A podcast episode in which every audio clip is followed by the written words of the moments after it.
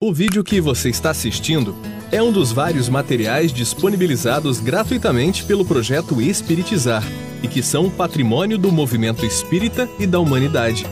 Na descrição do vídeo você encontra indicação de outros materiais relacionados a este assunto.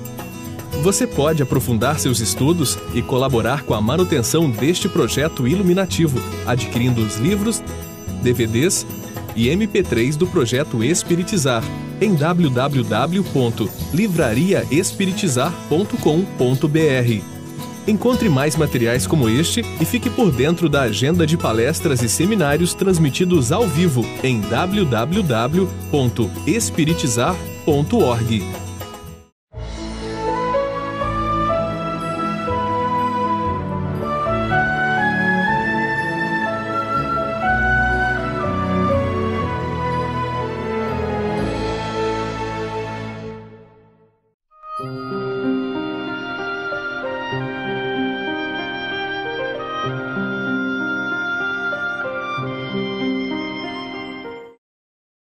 Vejamos agora algumas causas espirituais preliminares, depois nós vamos aprofundar nessas causas. Porque o objetivo principal do nosso seminário é trabalhar as causas espirituais para depois nós trabalharmos como nos libertar delas.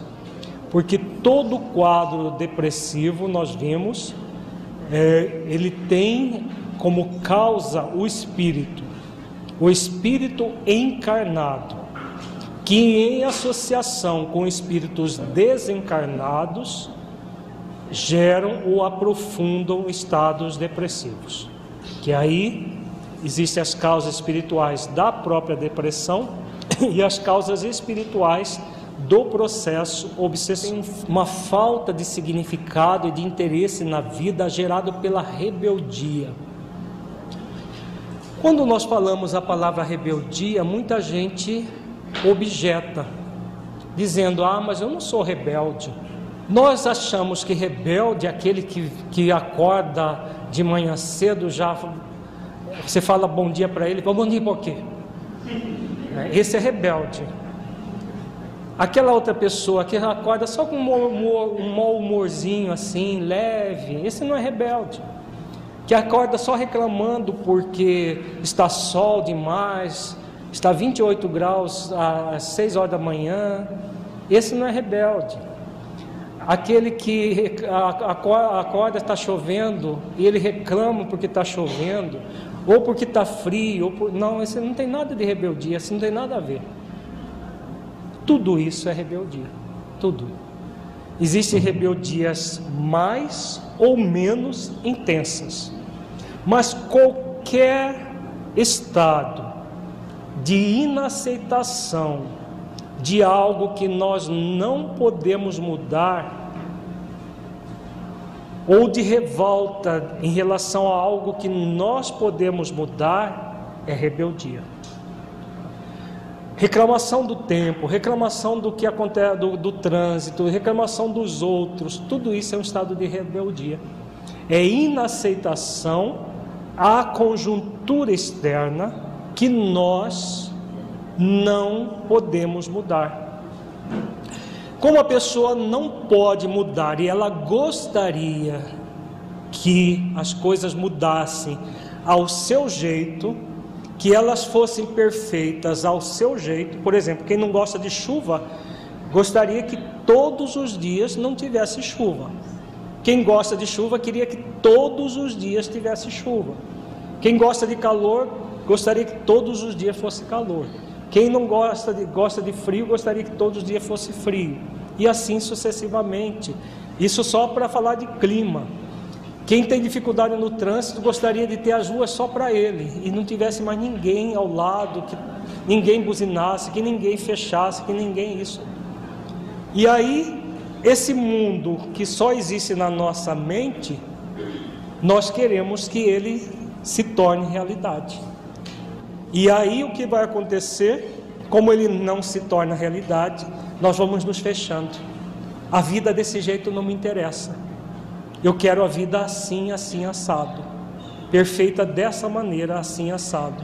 E aí, como a vida não é assim, eu não me interesso por uma vida assim. uma vida com altos e baixos, uma vida com, com clima é, quente, clima frio, com, com trânsito engarrafado, com isso. Não, eu não quero uma vida assim. Isso tudo é rebeldia. A rebeldia é a filha do orgulho.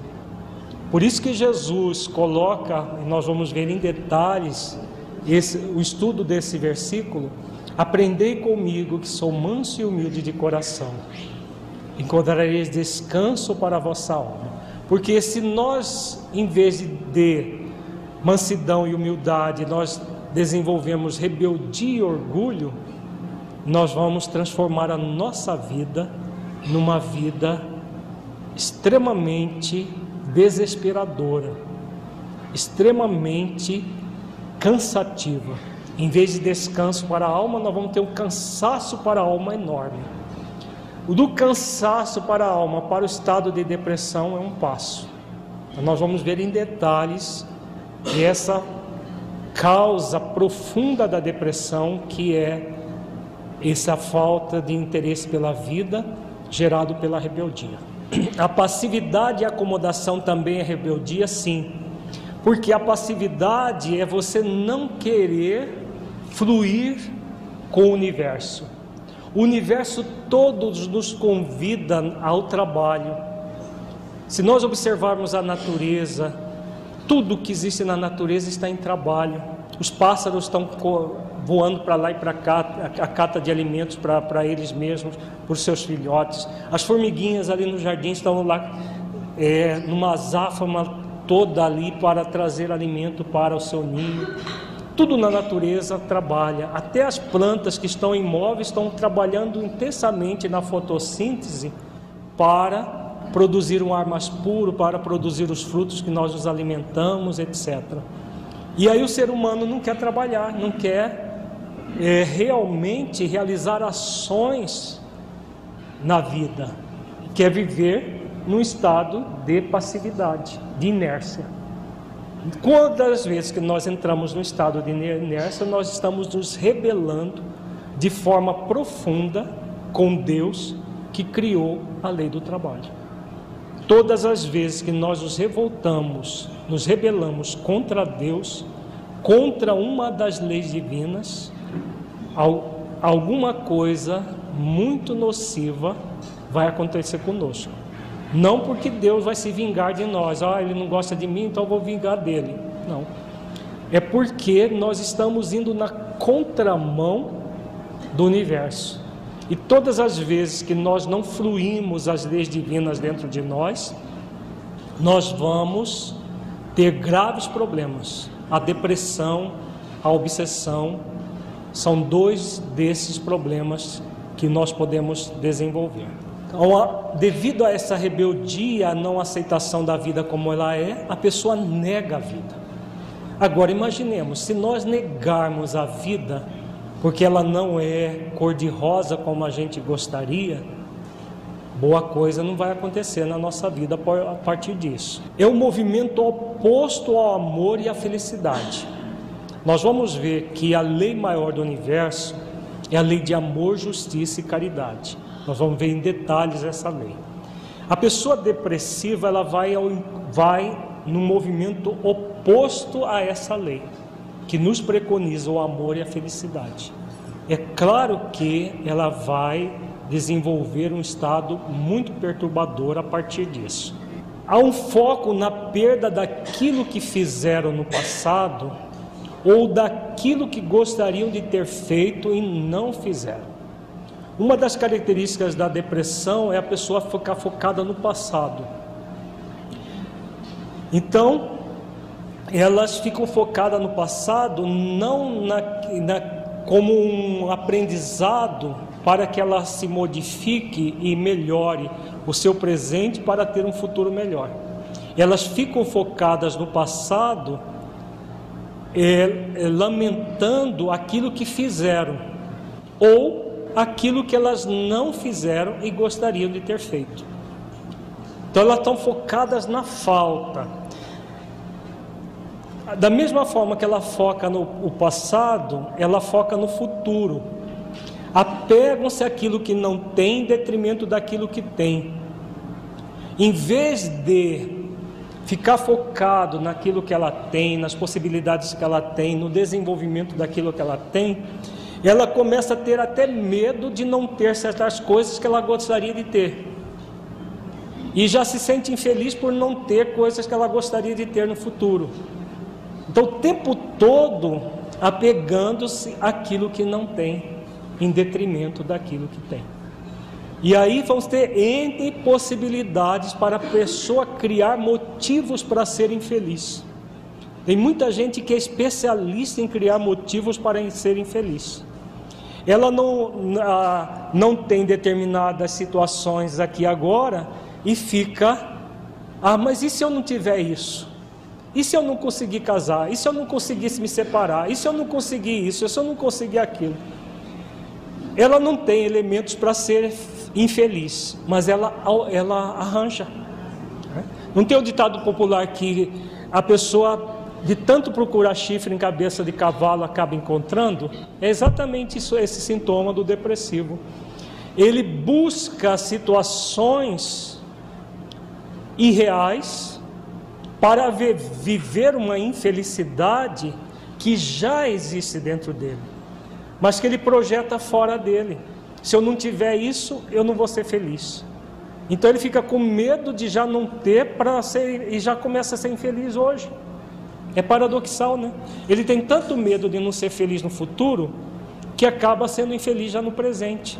O que vai acontecer no futuro? Se no presente ele já está produzindo a infelicidade, só infelicidade, daí a desesperança. A pessoa nunca tem esperança de melhorar, ela vai sempre a esperança de piorar. Ela espera piorar. Então é desesperança profunda que ela acaba desenvolvendo, porque em vez de valorizar aquilo que ela tem, as possibilidades que a vida está lhe oferecendo, porque essas possibilidades que a vida oferece, elas são são dádivas divinas para que nós possamos evoluir, em vez de aproveitar isso, ela fica focada no que, no, no que não tem, o tempo todo. Não é possível ser feliz dessa forma. E isso é re, extremamente recorrente na pessoa depressiva. O tempo todo focada naquilo que não tem em detrimento do que tem. É sempre um estado de lamentação.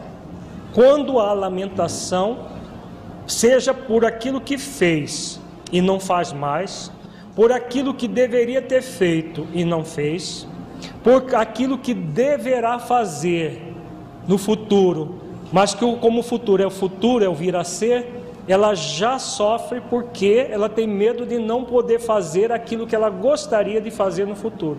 Então está o tempo todo criando uma confusão para a vida dela. Podemos viver assim, gente? Podemos, né? Quem, quem disse que não está querendo caçar a lei do livre-arbítrio? Existe uma lei divina natural que determina isso, a lei do livre-arbítrio. Nos convém viver assim? Não. Tudo nos é lícito, ensina o apóstolo Paulo, mas nem tudo nos convém. Poder a gente pode, mas para que criar esse inferno para a gente viver se nós podemos viver de uma maneira melhor equilibrada. Porque a pessoa cria um verdadeiro inferno, imagina, o tempo todo focado em coisas que ela não pode viver aqui agora. Porque nada disso ela pode viver aqui agora. E só nós só vivemos o aqui e o agora. A pessoa está focada no passado e no futuro. Só que em no futuro em coisas que ela imagina, que ela deve ter e que ela não tem e que ela tem medo de não ter. No passado, que ela teve, que não devia ter tido, e que ela não teve e que deveria ter tido, olha quanta confusão. O tempo todo criando confusão para si mesmo. A maioria das pessoas vive assim, em maior ou menor intensidade. Quem tem isso em grande intensidade, entra em depressão. Quem tem isso de vez em quando vai levando a vida, porque a pessoa não foca no aqui e agora. Pode acontecer disso, e isso de acordo de, devido a, a crenças que a pessoa traz de, de educação mal, mal realizada, sim, perfeitamente possível. Às vezes a pessoa traz determinadas crenças familiares que tem a ver com esses movimentos da, do foco no passado e no foco do futuro, e principalmente pais castradores que falavam para os filhos que eles nunca iam ser nada na vida, que eles é, que tinha que ser assim, que tinha que ser assado, e, e focados em situações doentias, que a pessoa acaba se canalizando toda a sua vida para aquela direção. É necessário na vida adulta tomar consciência disso e ressignificar o sistema de crenças sempre baseados no tempo presente.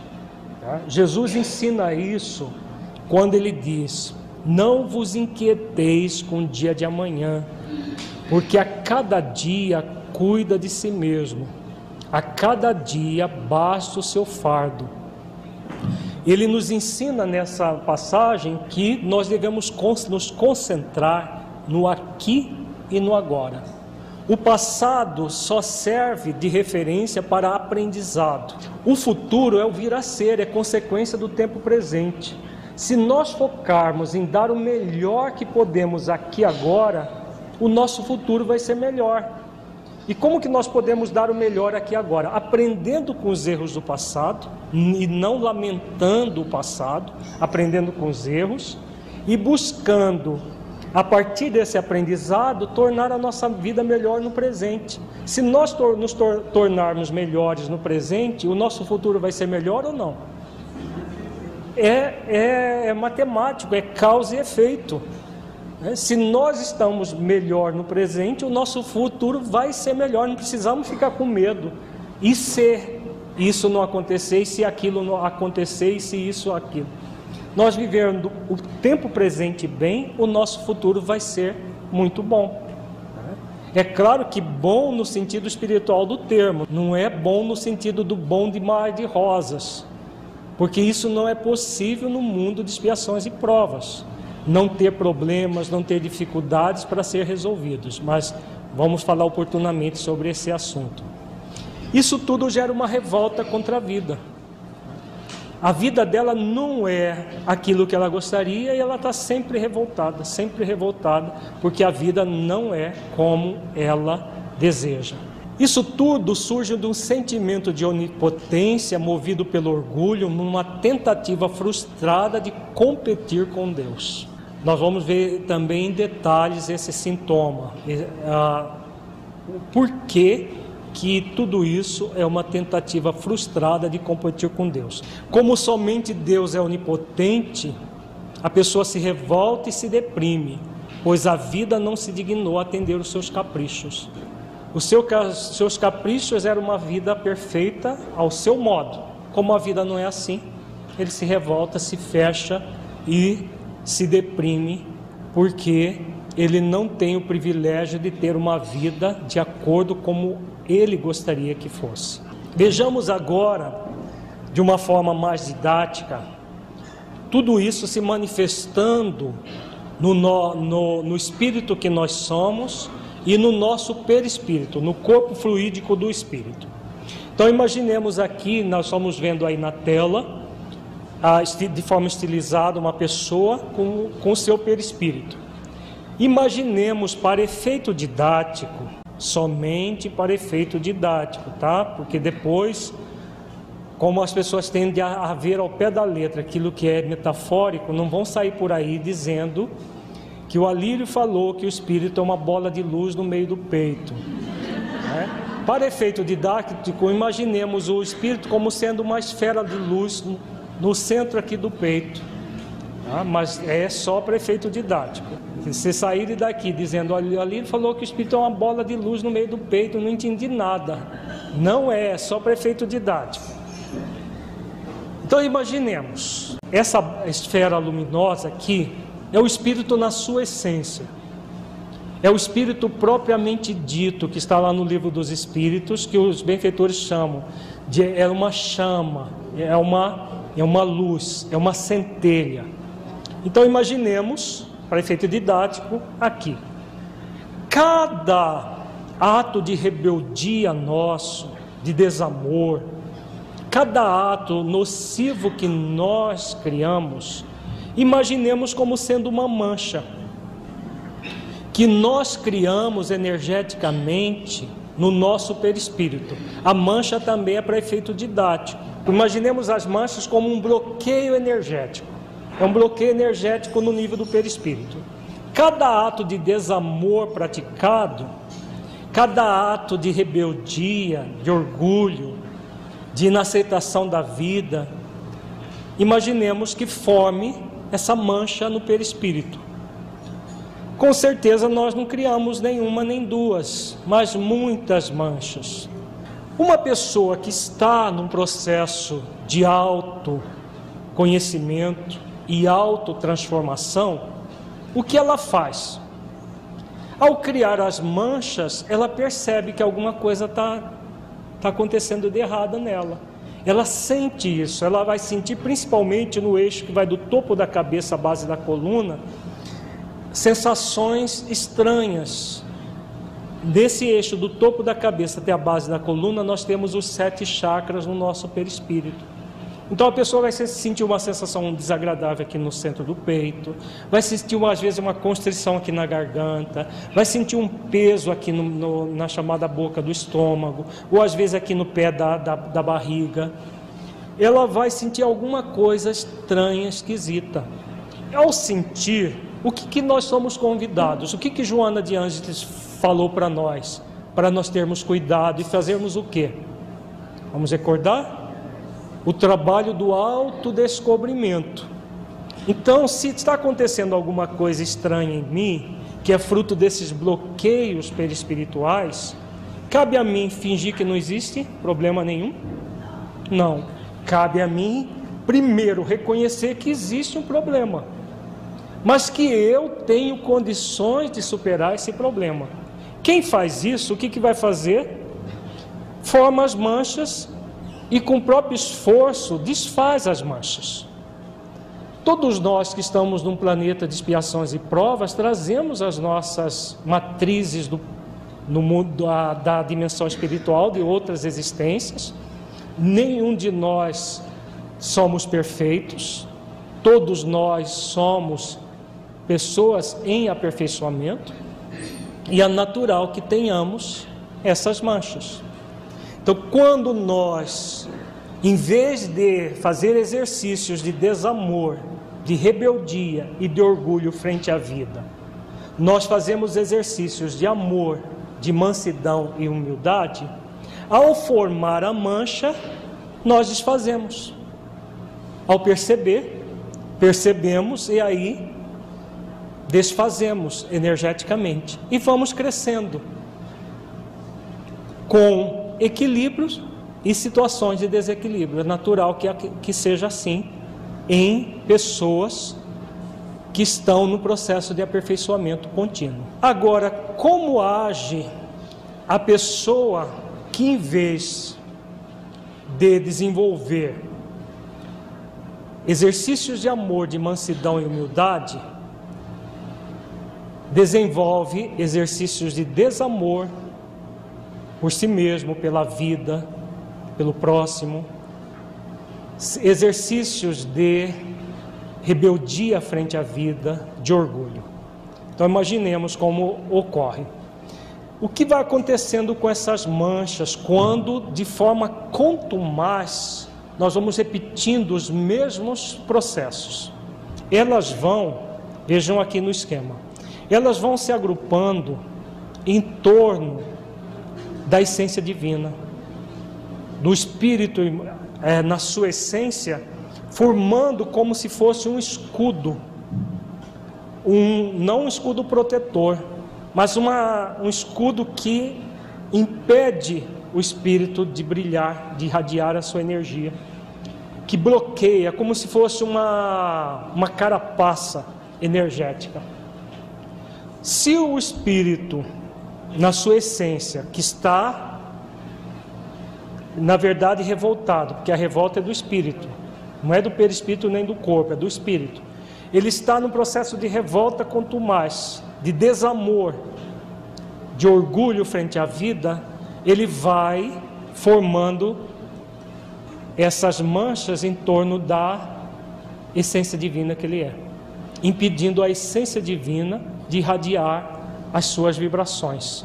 Então nós poderíamos dizer que uma pessoa em depressão leve estaria nessas condições aqui. Ela vai, as manchas vão se agrupando, impedindo o espírito de.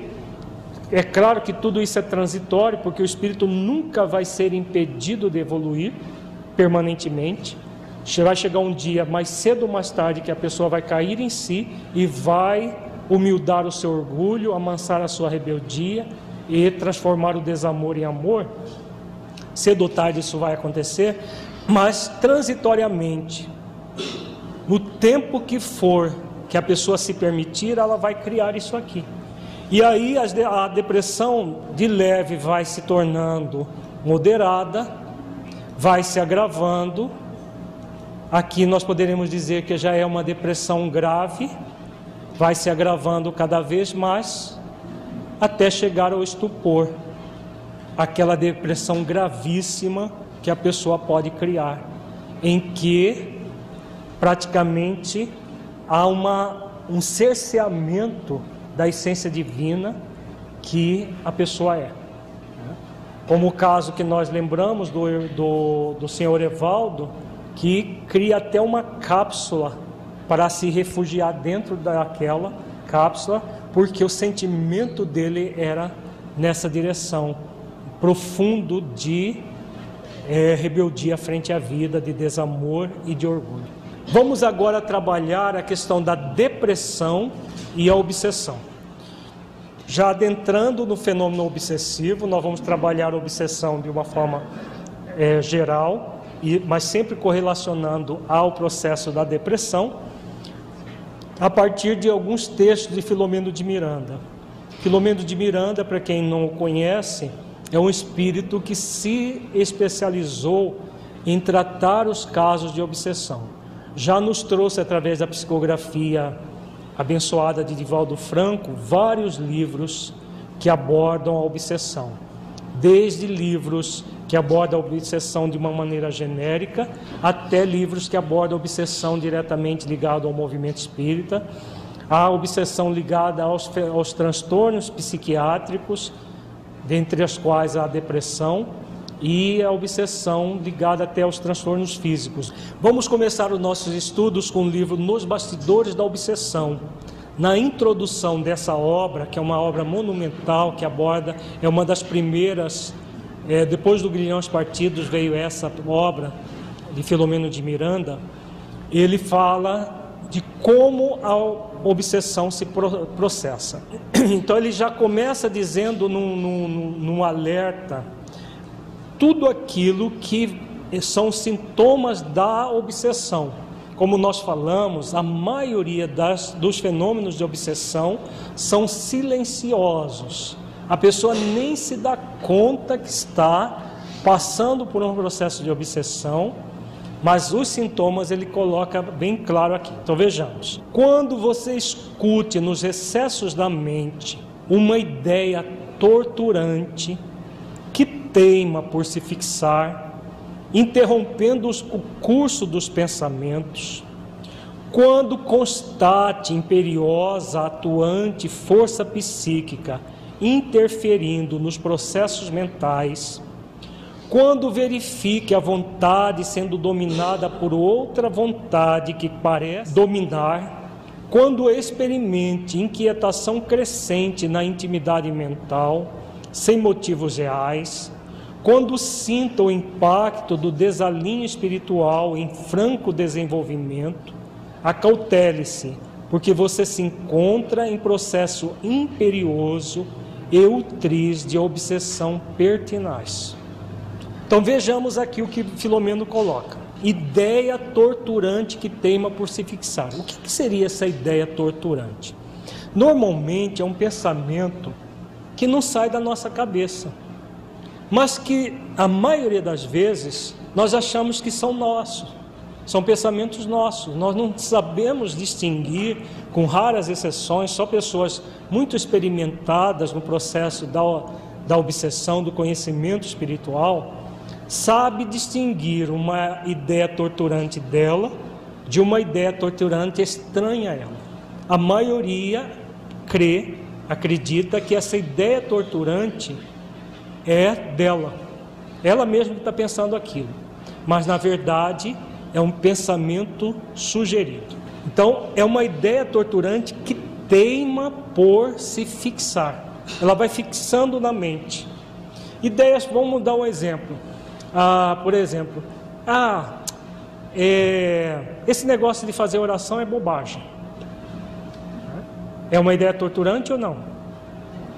É, uma ideia torturante. É bobagem, é bobagem, é bobagem. Ela repete. Não adianta nada, a gente pede para Deus para resolver os problemas e não funciona. É claro que é uma ideia, pode estar mesclada com nossas ideias, mas muito provavelmente está sendo sugerida para nós, para que nós possamos acreditar nisso e a, a aprofundar processos obsessivos. Ah, ideia do tipo: estão fazendo um contra você. As pessoas aqui nesse centro estão fazendo complô contra você, ou nessa família está fazendo complô contra você. Cuidado, olha, as pessoas querem pegar você, querem fazer você ah, é, é, ter problemas assim assado. E esse, esse é um outro tipo de ideia torturante. Nós poderíamos, poderíamos dar N possibilidades. Mas é sempre uma ideia que se repete, que muitas vezes se tornam fixas a partir do momento que a pessoa dá vazão ao processo de obsessão, ela passa a ser uma ideia fixa. E ela passa a ser conduzida a partir daquela ideia. E essa ideia interrompe o curso dos pensamentos. Aquele pensamento usual da pessoa acaba sendo interrompido por essa ideia. Ela vai orar e não consegue. É só começar a orar, vem um monte de pensamentos na minha mente. Já sentiram isso alguma vez? São, é uma situação muito comum de interferência obsessiva. Você está no movimento de oração, então o processo não é seu. E vem aquelas ideias torturantes na hora da prece coisas estapafúrdias que não tem, não tem nada a ver com aquele momento, ideias às vezes pessimistas que não tem nada a ver com aquele momento. Isso tudo é interferência obsessiva. Tá? Interrompe fluxo, o fluxo do próprio pensamento da pessoa. A pessoa vai fazer um exercício de visualização mínimo e não consegue imaginar um palito de fósforo aceso. É ideia, é uma ideia torturante interferindo nos curso dos pensamentos. Tudo isso são processos ligados ao fenômeno obsessivo. A pessoa vem para um seminário, sábado de manhã, dormiu a noite toda, está descansada. Se estivesse fazendo outra atividade, estaria linda e fagueira, toda acesa. E aqui vem um sono irresistível. A pessoa até deita na cadeira para auxiliar o espírito obsessor na no processo de interferência. Tá? Isso tudo é uma ideia torturante para que a pessoa que veio com certeza está interessada no conteúdo, não está? Porque senão ela estaria em outro lugar. No calor que está fazendo lá fora, estaria muito melhor numa beira de uma piscina, não é? Seria melhor? Ela veio porque ela está interessada no conteúdo. E chega aqui e dorme, alguma coisa está errada, não está? Se a pessoa tivesse passado a noite em claro, aí nós não estamos falando de sono, sono fisiológico. Se a pessoa passou a noite toda em claro, está cansada, tudo bem, aí pode ser um sono fisiológico. Mas na maioria das vezes, um sono que acontece num seminário, principalmente com conteúdo desse tipo, é um sono sugerido, é um sono hipnótico, para que a pessoa interrompa o curso dos seus pensamentos. Ela está, mas não está. ela está no ambiente fisicamente, mas não está acompanhando tudo aquilo que vai fazer com que ela possa sair do seminário com conceitos importantes para que ela use no seu dia a dia.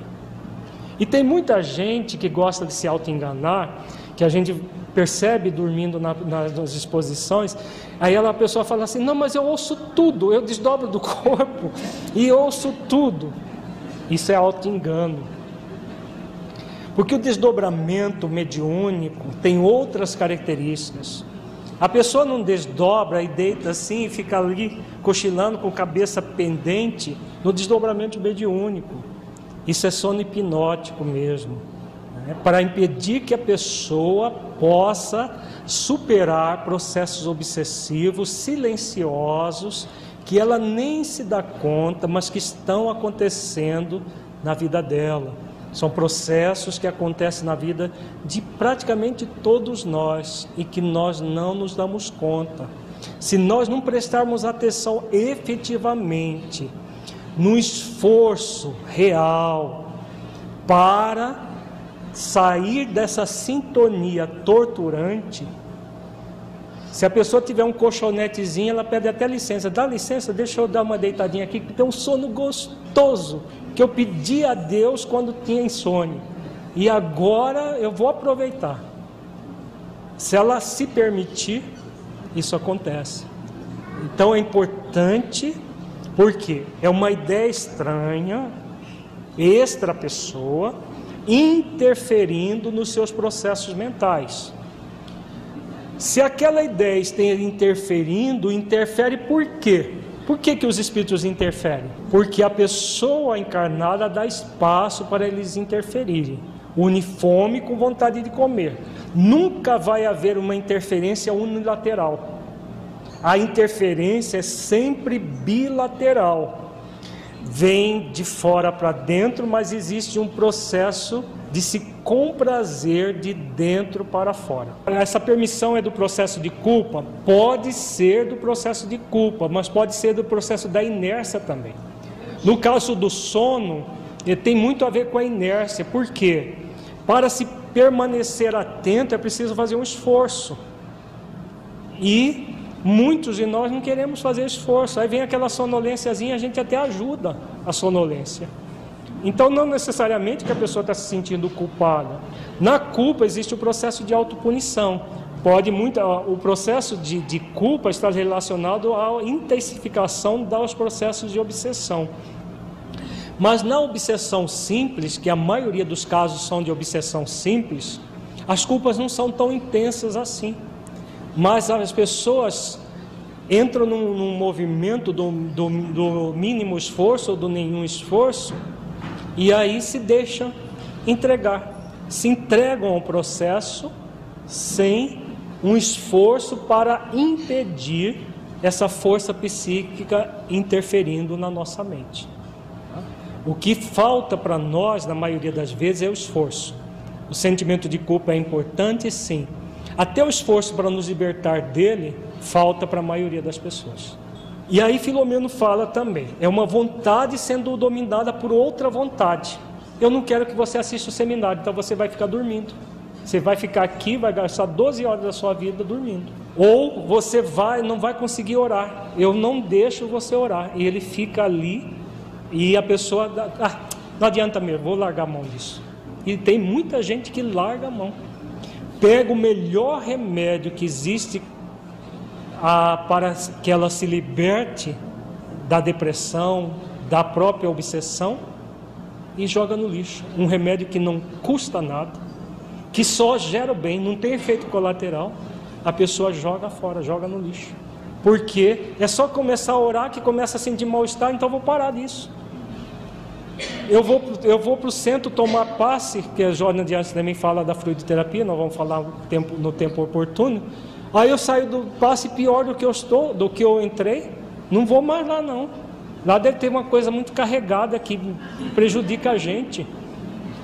Muita gente pensa assim e são induzidas a pensar assim. Exatamente o que vai fazer com que a pessoa se liberte, os espíritos não deixam. Se não houver uma resistência da própria pessoa com relação ao problema, eles é uma vontade sendo dominada por outra vontade. A pessoa passa a ser um marionete dos espíritos. Muita gente vive a vida inteira assim. Elas são direcionadas para lá e para cá, para onde os espíritos querem que elas sejam direcionadas. Infelizmente, é uma realidade para grande parte da humanidade em nossos dias. E não vamos imaginar que nós, dentro do movimento espírita, estamos alheios a isso. Muita gente é vaquinha de presépio de espíritos porque de, se deixam dominar. Uma vontade dominando outra vontade. Aí menos também fala inquietação crescente. A pessoa não para quieta. Se ela está sentada, até a perna precisa estar tá balançando, porque se não tiver a perna balançando, a pessoa há uma inquietude interna o tempo todo, que muitas vezes é expressada externamente. Então, inquietação crescente na intimidade mental sem motivos reais. Não há um motivo, mas a pessoa está inquieta, ela não consegue concatenar as ideias, ela não consegue é, refletir. Isso tudo é, são é, fenômenos dessa obsessão silenciosa. Desalinho espiritual em franco desenvolvimento. Então, tudo isso vai tirando a pessoa da linha, tirando a pessoa do equilíbrio, do rumo seguro.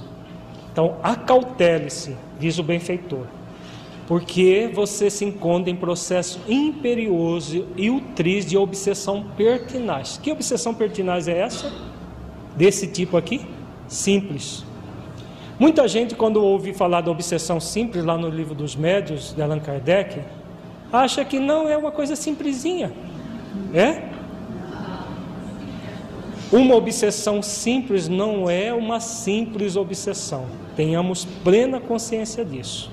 Então não são processos simples. É uma obsessão simples porque o espírito não vai e subjuga a pessoa. Por isso que ele é simples. Ele não fascina a pessoa. A pessoa pensa que ela está agindo por ela mesma. Ela acha que é a liberdade dela de, de não fazer prece, de, de, não, não, de querer assistir o seminário e dormir, porque ela quis dormir. Ela acha, acha que desdobrou, ela acha isso, ela acha aquilo. Ela pensa como ele quer que ela pense. Por isso que é um processo simples, obsessão simples mas não é um simples, uma simples obsessão, porque não existe simples obsessão. Pode ser confundido com uma que a, a pessoa teve uma intuição, sim, não deixa de ser uma intuição. Agora existe intuição de benfeitores espirituais, intuições de malfeitores espirituais, dos dois. A princípio se manifesta como inspiração sutil, que foi acabado de falar depois intempestivamente para com o tempo fazer-se interferência da mente obsessora na mente encarnada, com vigor que alcança o clímax na possessão lamentável. Todo o processo ele começa simples e vai aprofundando, aprofundando até chegar na subjugação. Normalmente essa subjugação, a maioria dos casos de obsessão, vai surgir quando? Na melhor idade. Eufemisticamente, melhor idade. A melhor idade vem todos os aquilo que a gente cultivou a vida inteira. Os processos de obsessão simples vão minando, vão minando, vão minando a pessoa. Quando pouco antes dela desencarnar, ela está francamente subjugada. Não existe pessoas na chamada é, na terceira idade que Muitas vezes começa, pouco antes de desencarnar, começa a reclamar que tem monstro, que tem é, pessoas querendo pegá-lo e tudo. São esses processos de obsessão simples que o espírito foi ganhando campo, foi ganhando campo, foi ganhando campo, e aí, um pouco antes de desencarnar, eles já começam a até se fazer visível para a pessoa. Ela não consegue dormir, ela, ela é, entra em desespero, entra em angústia, é, quem acompanha paciente moribundo, né, aqueles que estão antes de desencarnar, muitos casos, nas obras de André Luiz, nas obras de Filomeno de Miranda, citam casos da pessoa lá no leito de morte, o espírito a constrangendo e ela num desespero, num pavor enorme. Por que, que tudo isso acontece? Porque enquanto o processo é sutil, a pessoa não liga para ele. Não, não está acontecendo nada. Não está acontecendo nada, é só problemas da vida mesmo. E vai empurrando com a barriga. Vai empurrando com a barriga até que na, na no, no, no momento que a pessoa nutrir paz, estar em paz, vem esses fenômenos que são inexplicáveis do ponto de vista médico, os médicos ficam boca aberta. A pessoa começar a ver monstros, ela fala que é alucinação do cérebro que está em hipóxia. Pessoas que na terceira idade era para estar gozando de paz, da consciência tranquila, do dever bem cumprido. Principalmente nós no movimento espírita, chegamos atormentados à terceira idade e da, da tormenta na terceira idade para a tormenta na dimensão espiritual é um passo, porque a morte do corpo não vai transformar ninguém. Nós vamos ter na, no, na, na vida após a morte aquilo que cultivamos no corpo. Então, o, o pranto e o ranger de dentes vai só aumentando mais. Podemos viver assim, mas não nos convém. Porque o que nos convém é percebeu algo, algo errado com você, trabalhe, esforce-se. Esse é o convite da vida. Percebeu alguma coisa estranha, não deixa aquilo ampliar-se com você. Você tem plena capacidade de superar isso. Plena capacidade. Só que a gente finge que não tem. Ah, eu quero tanto, mas eu não sou capaz, coitado. Né? E aí nós criamos a síndrome da CDM. Conhece a síndrome da CDM? Acho que a maioria já conhece, né? Coitadinho de mim, coitado de mim, eu não sou capaz, eu não dou conta, eu não consigo. Coitado. É mais fácil a gente se colocar como, coitado, é aquilo que Joana de Ângeles fala. A pessoa transfere para os outros resolver. Não, eu vou achar um médico que vai resolver o meu problema. Eu vou achar um psicólogo que vai resolver o meu problema. Eu vou achar um médium que vai resolver o meu problema. Doutor Bezerra de Menezes, eu vou orar por ele todo dia, ele vai resolver o meu problema. Pura ilusão. Se nós não nos esforçarmos para resolver os nossos problemas, ninguém tem como resolvê-los, nem Deus. Por que, que Deus não resolve os nossos problemas? Ele é todo poderoso, por que, que ele não resolve? Por quê? Se ele resolvesse, nós arranjaríamos mais meia dúzia para ele resolver e ficaríamos como eternas crianças espirituais. Arranja, agora Deus resolve. Como Deus é sábio, ele é onipotente, mas ele é soberanamente justo e bom e sábio. Por isso ele não resolve. Ele sempre nos oferecerá as forças para que nós resolvamos. As forças, sim. É o que Paulo de Tarso ensina quando ele diz: Tudo posso naquele que me fortalece. Se nós fizermos os esforços para resolver, Deus estará sempre nos auxiliando. Agora, se nós não fizermos os esforços, vamos esperar em vão ajuda divina, porque na verdade nós não estamos querendo ajuda divina. Nós queremos alguém que resolva os nossos problemas. E não vai. Nem Jesus vai resolver, nem Deus vai resolver, nem Doutor Bezerra, nem Joana de Ange, nem as onze virgens do paraíso vai resolver o nosso problema. Somos nós mesmos que resolveremos todos os problemas. Ideia negativa que se fixa, campo mental que se enfraquece, dando ensejos a ideias negativas que virão. Então, quanto mais nós fixamos ideias negativas, mesmo que seja pequenininhas. Ah, não, é só uma ideiazinha negativa. É de ideiazinha negativa em ideiazinha negativa que surge uma ideiona bem grandona negativa. Então, nós vamos acumulando ideias negativas que vão ampliando essas ideias, essas negatividades. Se a pessoa que faz é, antever possibilidades de sofrimento e faz esforço de mudança, se isso é ser negativo, muito pelo contrário. Isso é libertação da negatividade. Quando você reflete: bom, se eu não agir assim, eu posso ter problemas no futuro, é o que nós estamos fazendo, a reflexão que nós estamos fazendo. Se eu não agir no bem, eu posso ter problemas no futuro? Claro. Agora, se eu agir no bem, eu estou sendo negativo? Muito pelo contrário, eu estou me libertando das negatividades.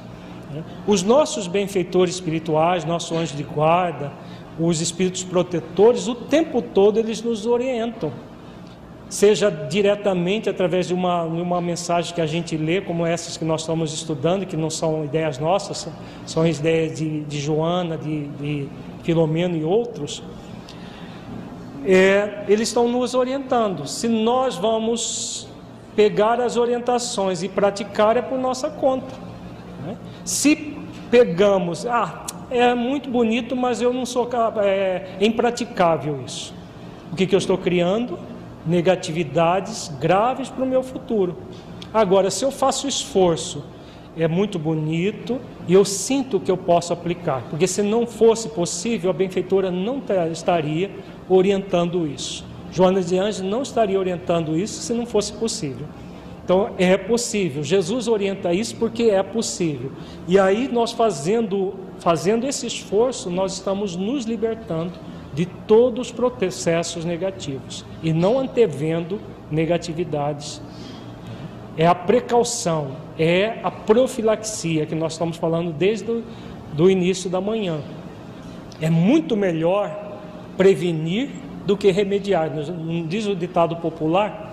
Exatamente porque a prevenção gasta esforços, mas é um esforço muito menor. Se nós nos libertarmos de uma obsessão simples, é muito menos esforço do que libertar-se de uma subjugação. E normalmente essas obsessões silenciosas, quando é que nós vamos nos libertar delas? Se nós não nos cuidarmos? Quando? Nunca. Nunca não existe. Vai ser nessa encarnação? Nessa encarnação não. Nós vamos nos libertar, muito provavelmente, se desejarmos numa outra existência. A obsessão vai para o mundo espiritual, nós passamos para a dimensão espiritual em processo de obsessão, e só depois de muito tempo a providência divina traz para a reencarnação é, nós e, o, e, o, e os espíritos obsessores, normalmente trazem na mesma família, Deus traz na mesma família, para quê? Para que nós aprendamos a nos amar como irmãos. Se formos felizes nesse processo, ótimo. Agora, muitas vezes, quando reencarnamos na mesma família com os desafetos do passado, nós nos obsidiamos, encarnado com encarnado, continuamos o processo obsessivo gerado pelo ódio. E aí, transferimos mais uma vez Agora, não existe nunca. Um dia nós vamos cair, todos nós vamos cair em si. Todos, sem exceção. Um dia. Quando vai ser, Deus sabe. Né? Se cairmos em si hoje, melhor ainda. Ouvindo a mensagem em caráter telepático, transmitida pela mente livre, começa a ceder ao apelo que lhe chega, transformando-se, por fim, em diálogos nos quais se deixa vencer pela pertinácia do tenaz vingador. Muitos diálogos internos que nós temos, na verdade, não é bem um diálogo interno, é diálogo obsidiado, obsessor. A pessoa tem uma verdadeira falação na mente dela. Essa falação, nem sempre ela falando com ela mesma, pode até ser, mas a maioria das vezes não é. É uma falação obsidiado, obsessor. Até discussões as pessoas fazem na, na mente, na cabeça delas. Elas acham que não tem ninguém, que ela mesma brigando com ela. Tem gente que briga consigo mesmo. Não, mas você não devia fazer isso, mas você tem que fazer aquilo. É processo telepático que Filomeno coloca aqui. A mensagem em caráter telepático transmitida pela mente livre, o espírito obsessor. Começa por aceder ao pelo que lhe chega, obsidiado, vai cedendo, transformando-se por fim em diálogos nos quais se deixa vencer pela pertinácia do tenaz vingador. Aí a pessoa vai sendo manipulada. verdadeiros diálogos mentais, discussões são criados e a pessoa vai sendo conduzida pelo obsessor.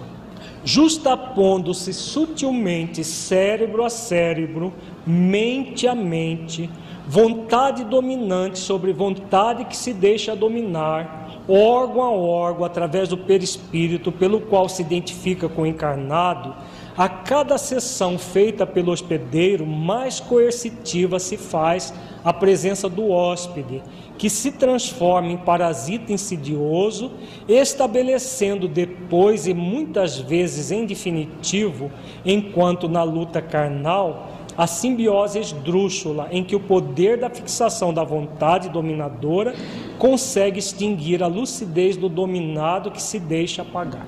Então vamos trocar em miúdos aqui, que não é uma coisa muito fácil de entender. Nós temos corpo físico e temos um corpo espiritual, fluídico, chamado de perispírito.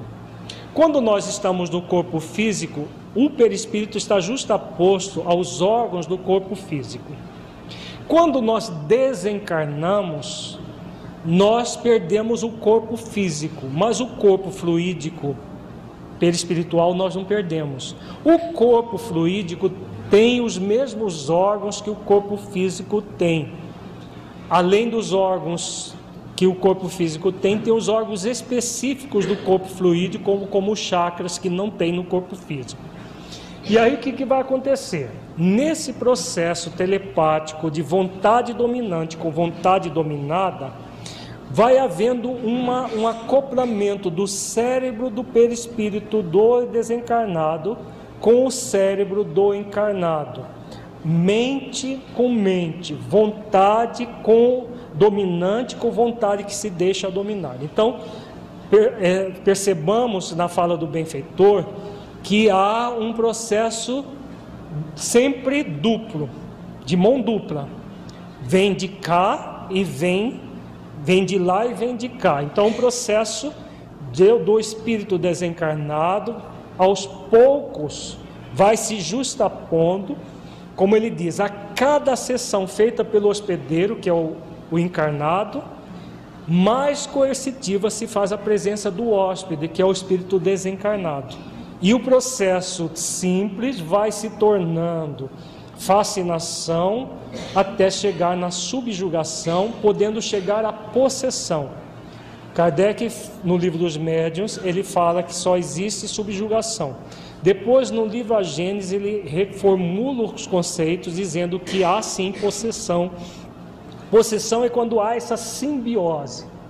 Quando o espírito justapõe o seu perispírito de uma forma tão intensa por que, que Kardec, no primeiro momento, refutou o termo possessão? Porque o espírito não entra no corpo. E o termo possessão daria, é, daria uma ideia de que o, o, espírito vai entrar no corpo, o espírito é, um espírito sai e outro entra. Não é bem isso que acontece. O que acontece é essa justa posição vai acontecendo cérebro a cérebro, mente a mente, vontade dominada por vontade dominante, órgão a órgão, até que haja uma simbiose. Simbiose, para quem não conhece, é um termo da biologia. Por exemplo, nas, nas árvores não tem aquelas placas. Ali é uma perfeita simbiose entre um fungo e uma alga, que gera um outro ser chamado líquen. Então, aquelas placas esbranquiçadas, esverdeadas que formam nas árvores, quanto mais antiga a árvore, mais tem essas placas. Ali é uma perfeita simbiose, em que dois seres se uniram, um fungo e uma alga, e formou um terceiro ser, que é um líquen. Trazendo essa, na verdade, a simbiose é um, uma, uma metáfora Trazendo isso da biologia para a, a vida psíquica do ser, o que, que seria a simbiose? Essa justa posição do espírito desencarnado, obsessor, com a mente que se deixa obsidiar, obsidiado, a ponto de haver uma identidade entre um e outro. Quando chega nesse nível de identidade, o dominado se apaga para que o dominador estabeleça as ações. Tá? Então, esse é o final do processo obsessivo que começa lá na obsessão simples. E se não for cuidada, necessariamente ela vai chegar nesse nível. Que normalmente é já no final da vida da pessoa, para culminar em processos de subjugações terríveis que se dão na dimensão espiritual. Porque aí o espírito se apossa verdadeiramente do outro, possessão no sentido de escravidão, tá? Não é possessão no sentido de tomar o outro.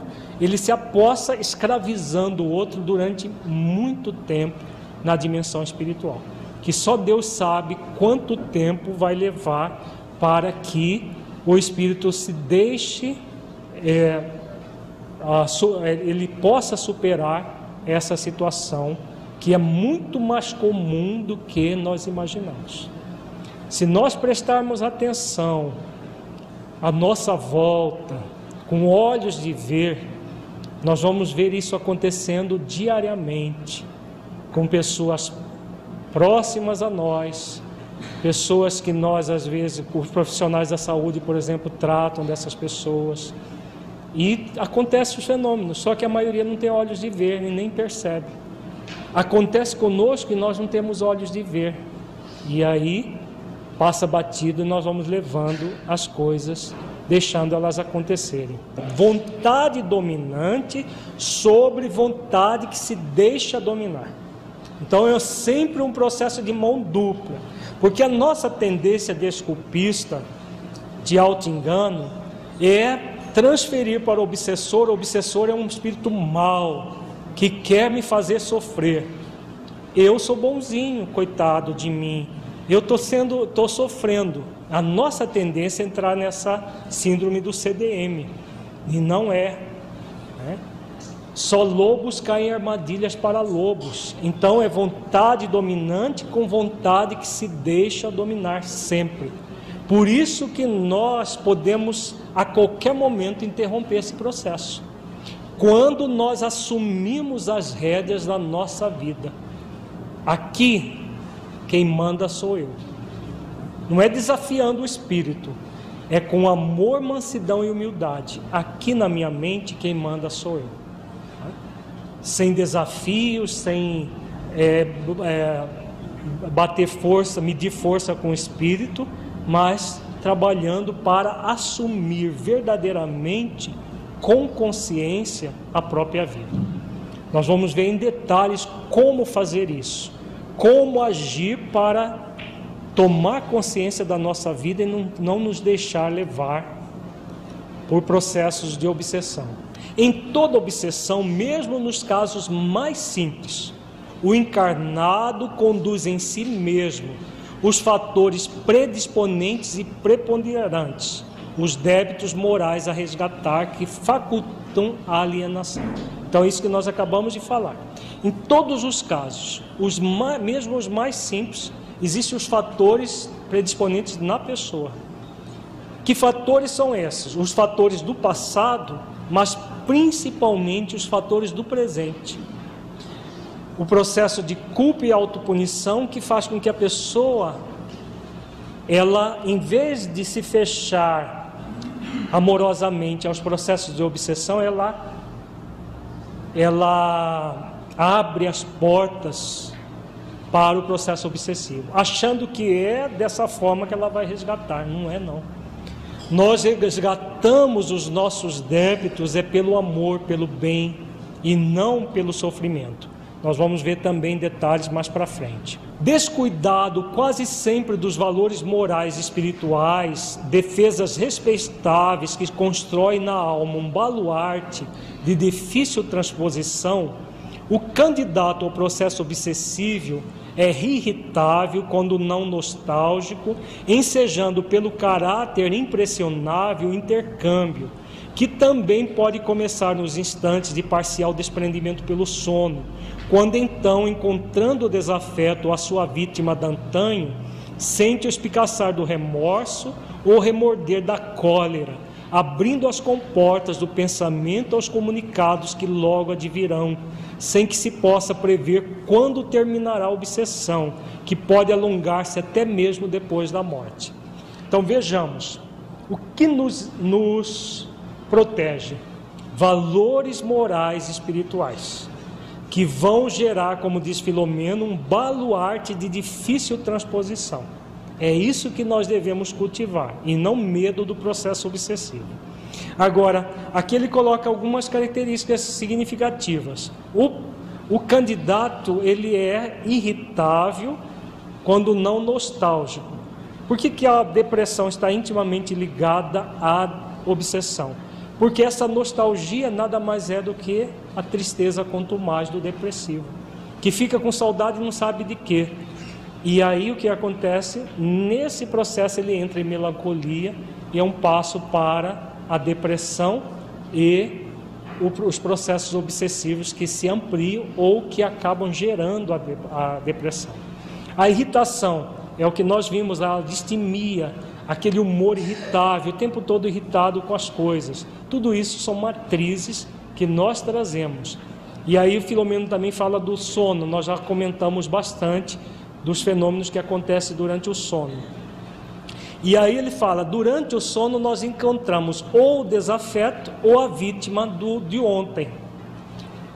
E aí vai acontecer duas coisas. Se foi a vítima, muitas, vezes a pessoa cultiva o remorso, a culpa, autojulgamento, autocondenação e autopunição. A vítima de ontem se torna o algoz de hoje. A pessoa quer se punir, o outro também quer puni-lo, unir fome com vontade de comer. Aí o processo de obsessão se instala. Um outro fator é o remorder da cólera. A pessoa encontra o desafeto do passado e aí começa a sentir ódio pelo espírito desencarnado. O ódio é o que ele precisa. Os espíritos usam três sentimentos em nós: o remorso, o ódio e o medo. São os três sentimentos que favorecem os plugs mentais para o processo obsessivo. Se nós odiamos o espírito desencarnado, ele exatamente isso ele quer, porque ele vai pegar aquela energia do ódio e usar contra nós. Se nós temos medo deles, nós exalamos uma energia de medo e essa energia extremamente materializada do medo, eles vão usar contra nós. Se nós temos, nutrimos o remorso, o remorso nada mais é do que um movimento de autopunição, ele vai usar contra nós. Então, esses três sentimentos fazem com que nós entremos em casos de obsessões graves, que, como diz Filomeno, pode alongar-se até mesmo depois da morte do corpo, porque como é um processo de espírito com espírito, existem as obsessões de desencarnados para desencarnados em muito mais intensidade do que a de desencarnado para encarnado, porque a população no mundo espiritual é muito maior. Então a, obsessão de desencarnado para desencarnado pulula nas, nas dimensões, nas regiões inferiores. Em vez, em vez de ficar preocupados em afastar os espíritos, nós devemos nos ocupar em nos moralizar exatamente isso. Porque no movimento espírita, por ignorância de como funciona o processo obsessivo, a maioria das pessoas acredita que é afastando os espíritos que ela vai ficar linda e fagueira e vai viver a vida inteira alegre e feliz. Não é assim. Porque as reuniões de desobsessão são necessárias e são úteis, sim, mas muito mais aos espíritos desencarnados do que ao encarnado. Porque se não houver mudança do encarnado, Podem N desencarnados serem doutrinados e evangelizados e seguirem o seu rumo, que outros vão substituir. Então, ao mesmo tempo que o desencarnado deve ser trabalhado, devemos trabalhar com o encarnado. Cada um trabalha consigo mesmo e no centro espírita nós trabalhamos orientando as pessoas que buscam o centro espírita em, em, em, querendo orientação, que é o trabalho interior que vai realmente, definitivamente, nos libertar da obsessão. Eu me recordo uma certa vez num centro espírita, nós vimos uma senhora entrando gritando: Tira esse espírito de mim, tira esse espírito de mim. Eu quero que esse espírito seja tirado porque não aguento mais. como se o problema fosse unilateral, e muita gente pensa assim. Dirigentes de centro espírita pensam ainda assim, como se o obsessor fosse um lobo mau e obsidiado fosse uma vítima inocente que precisa tirar o lobo mau do chapeuzinho vermelho. Né? Na verdade, é um processo duplo. Cabe a nós nos ocuparmos da nossa transformação interior. Vamos continuar com o texto de Filomeno de Miranda, que aborda a questão da obsessão, extraído do livro Nos Bastidores da Obsessão. Obsediado, por sua vez, vinculado vigorosamente à retaguarda, assaltado quase sempre pelos fantasmas do remorso inconsciente ou do medo cristalizado, a se manifestarem como complexos de inferioridade e culpa, produz o fardo das dívidas para necessário reajustamento, através do abençoado roteiro carnal. Todos nós trazemos as matrizes do processo obsessivo, assim como do depressivo. Tudo vem do nosso passado espiritual, que, pelas tendências que nós trazemos hoje, nós vamos perceber que o nosso passado espiritual não foi um passado muito digno. E aí o que vai acontecer? Nós somos, nós reencarnamos com o objetivo do reajustamento.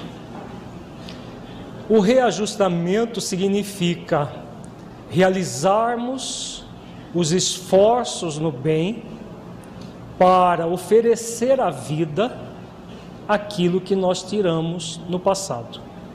Se no passado nós agimos com desamor, hoje somos convidados a agir com amor. Só que para agir com amor dá trabalho, exige esforço, dedicação, todo um movimento na direção do amor. A grande maioria permanece, prefere permanecer cultivando o remorso, o medo, a culpa, o complexo de inferioridade. Porque para isso não precisa trabalho algum. Só que o convite de Jesus para todos nós é que nós nos reajustemos, sim, perante as nossas consciências, mas no trabalho ativo do bem. Quando nós estamos no trabalho ativo do bem, nós vamos diminuir as lágrimas a serem vertidas. Quando nós ficamos no movimento de menos esforço ou de nenhum esforço, o que vai acontecer é exatamente essa cristalização do remorso, do medo, produzindo complexos de inferioridade de culpa, que vão ser os plugs mentais ao processo de obsessão. E aí muita gente fala, ah, mas então a pessoa vai resgatar aquilo que ela fez no passado pela obsessão. É, uma, é um ledo engano a gente achar que nós estamos resgatando os nossos débitos do passado sofrendo. O sofrimento apenas nos convida a ir ao amor, para isso que ele serve, para mais nada. Ninguém resgata nenhuma dívida do passado a partir do remorso, nem do medo, muito menos da revolta. Nós só resgatamos quando nós tomamos consciência dos erros cometidos e passamos a utilizar desses erros para aprender com eles e repará-los pelo amor, pelo bem, pelo bom, pelo belo. É dessa forma que a gente se liberta. Por quê? Porque o universo todo ele convida ao amor. Se alguém está sofrendo, é porque alguém está fazendo sofrer. E no caso do processo de obsessão, a própria pessoa se faz sofrer e os espíritos que foram as vítimas ou os comparsas do passado a fazem sofrer. Então o que está acontecendo? Está se ampliando o desamor e não havendo uma diminuição do desamor. E o compromisso que nós temos com a vida é de diminuir cada vez mais o desamor a partir do amor. Então, o convite para todos nós é trabalhar em função do amor. Amar dá trabalho, o esforço no bem dá trabalho. E como nós muitas vezes não queremos o trabalho, ficamos na ilusão de que nós vamos resgatar os nossos débitos dessa forma. O convite, como diz Filomeno, é para o necessário reajustamento. E o reajustamento se faz dando para a vida aquilo que nós tiramos dela. Se nós der, demos desamor no passado, somos convidados a dar amor agora. Quando jungido a expiação inadiável por acentuada rebeldia em muitos avatares, renasce sob estigma da emoção torturada, apresentando desde o berço os traços profundos das ligações com os comensais que se alimentam em intercâmbio fluídico de consequências imprevisíveis. Então vejamos, aqui Filomeno dá um novo conceito o processo de expiação, devido à excessiva rebeldia, acentuada rebeldia no nosso passado, e aí nós renascemos sob o estigma da emoção torturada. Quando estamos num processo de expiação, o convite é de voltar ao caminho da pureza. A palavra expiação significa isso. O prefixo ex significa extrair pia pureza. Então, literalmente, ação para extrair a pureza. A pureza de onde nós nos afastamos. Quando nós nos afastamos da essência divina que somos, nós somos convidados a retornar à essência divina, retornar à casa do Pai, retornar ao amor que nós nos afastamos. E aí, o processo de obsessivo, normalmente, ele tende a acontecer desde a infância, desde a primeira infância, como diz Filomeno, desde o berço. Mas para que nós nos comprazamos nele, é para isso que ele vem? Não, para que nós o superemos, mesmo num processo de expiação. Mas a grande maioria das pessoas não está nesse, nesse, nesse rol. A grande maioria das pessoas que entram nos chamados obsessões simples e que culmina na, na, na subjugação, como nós vimos, está num processo de provação e não de expiação. Só que a pessoa numa provação, ela é convidada mais intensamente a essa renovação pelo bem. E como dá trabalho, muita gente prefere permanecer nos processos de obsessão e nas doenças emocionais consequentes a ela. No livro Encontro com a Paz e a Saúde, Joana de Ângeles diz que o desencarnado, ela está falando sobre os processos obsessivos, o desencarnado direcionando o pensamento vigoroso contra o adversário, ora no corpo carnal, o espírito enfermo pelo ódio descarrega vibrações que irão perturbar o equilíbrio de algumas monoaminas no cérebro, dando lugar pela constância a futuras depressões, a processos maníacos, a transtornos esquizofrênicos que somente desaparecem quando o agente é afastado e não apenas mediante os recursos terapêuticos convencionais.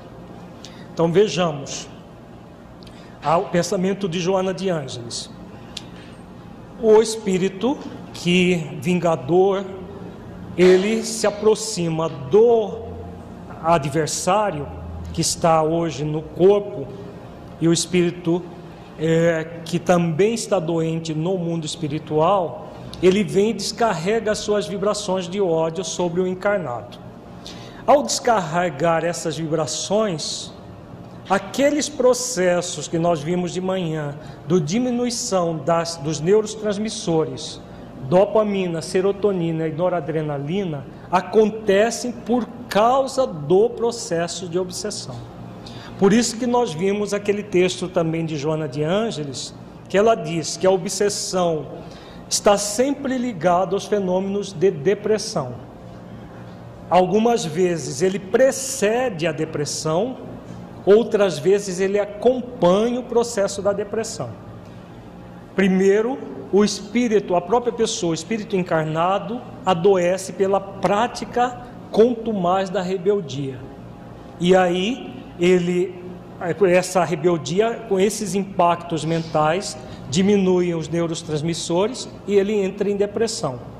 Outras vezes é o próprio espírito desencarnado que vai produzir a partir desse bombardeio odiento, ele vai produzir essa, essa diminuição das substâncias. E aí a pessoa entra em depressão pelo processo obsessivo. Deu para perceber a, a, a, diferença entre uma situação e outra? Então, existem as duas possibilidades.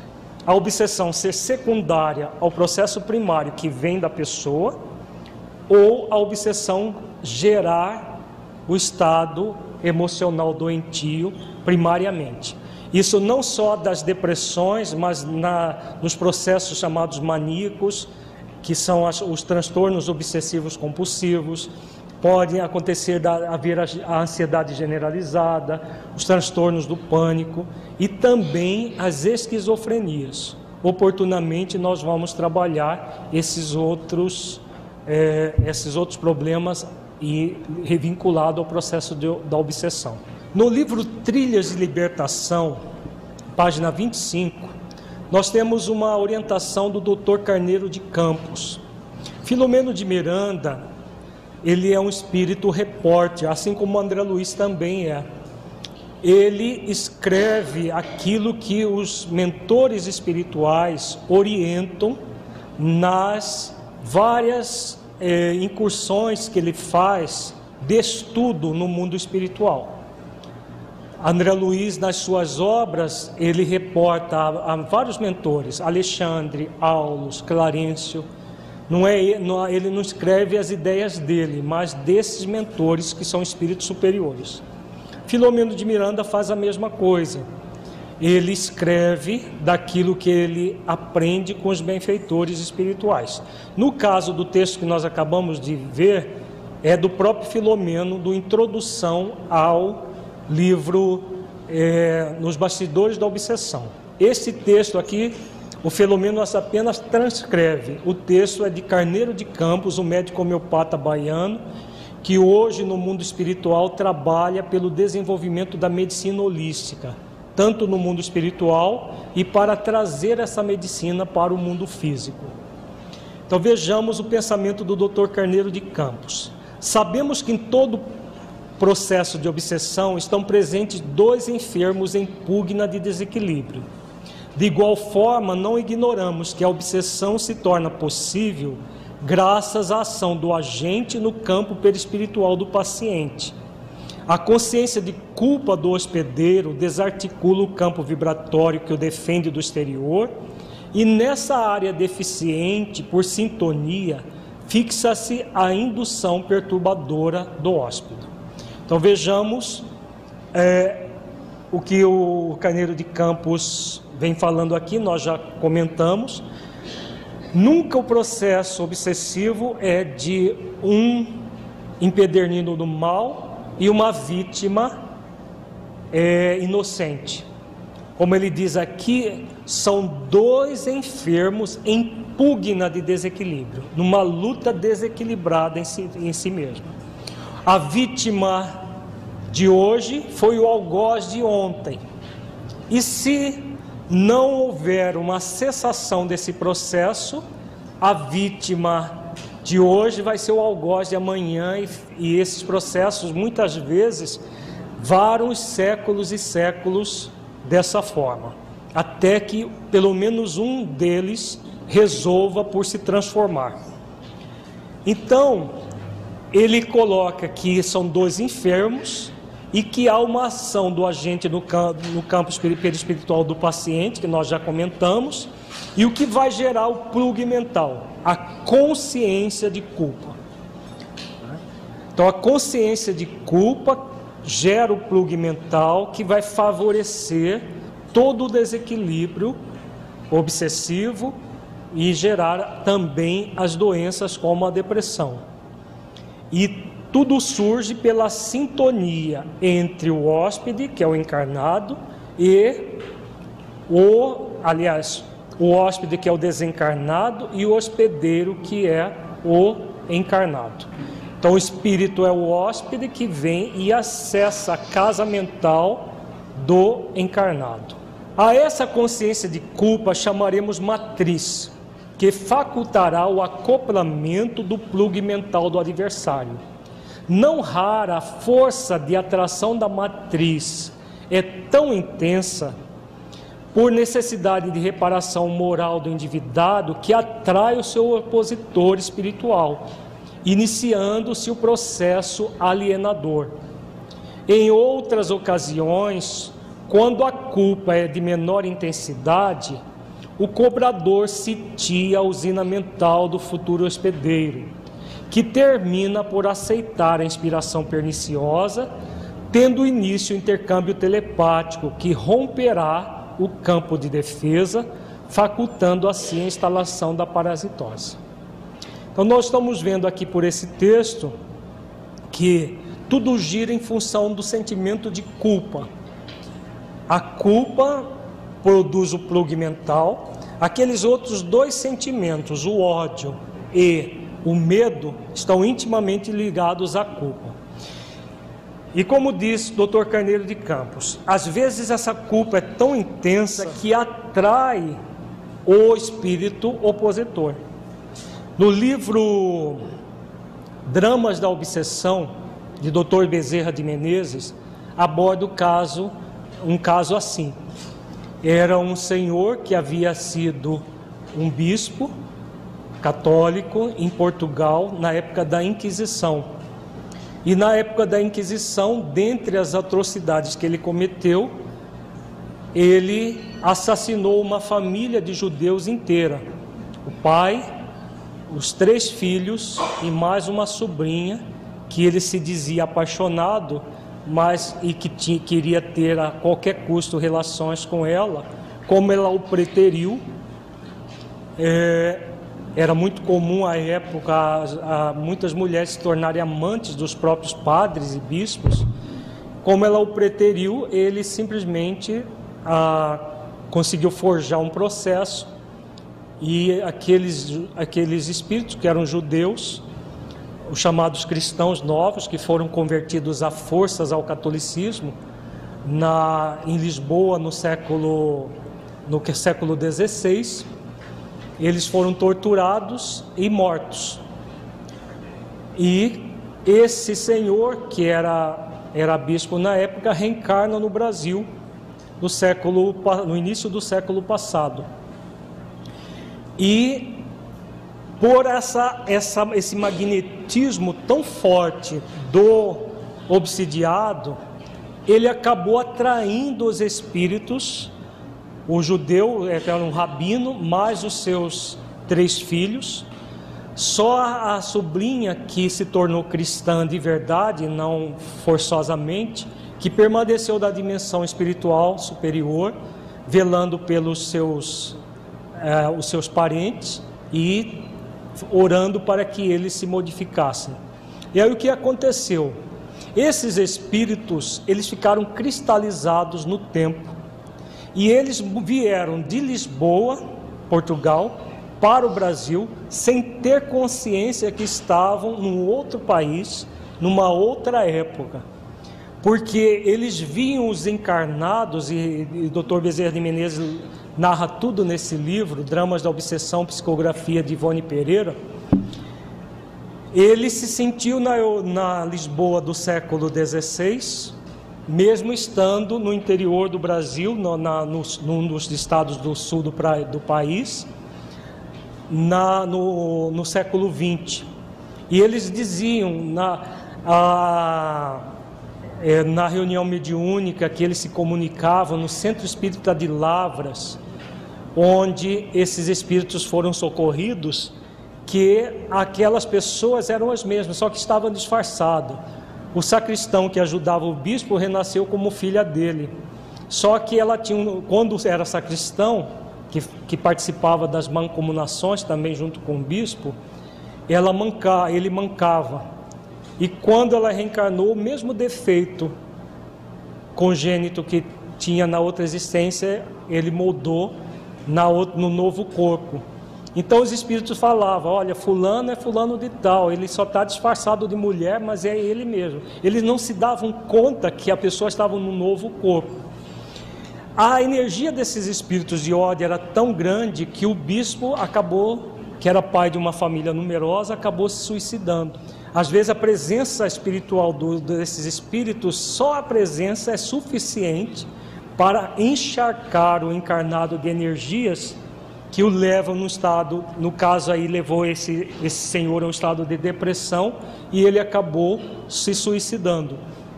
Já está a filha mais velha, que era o sacristão do passado, já estava indo pelo mesmo caminho.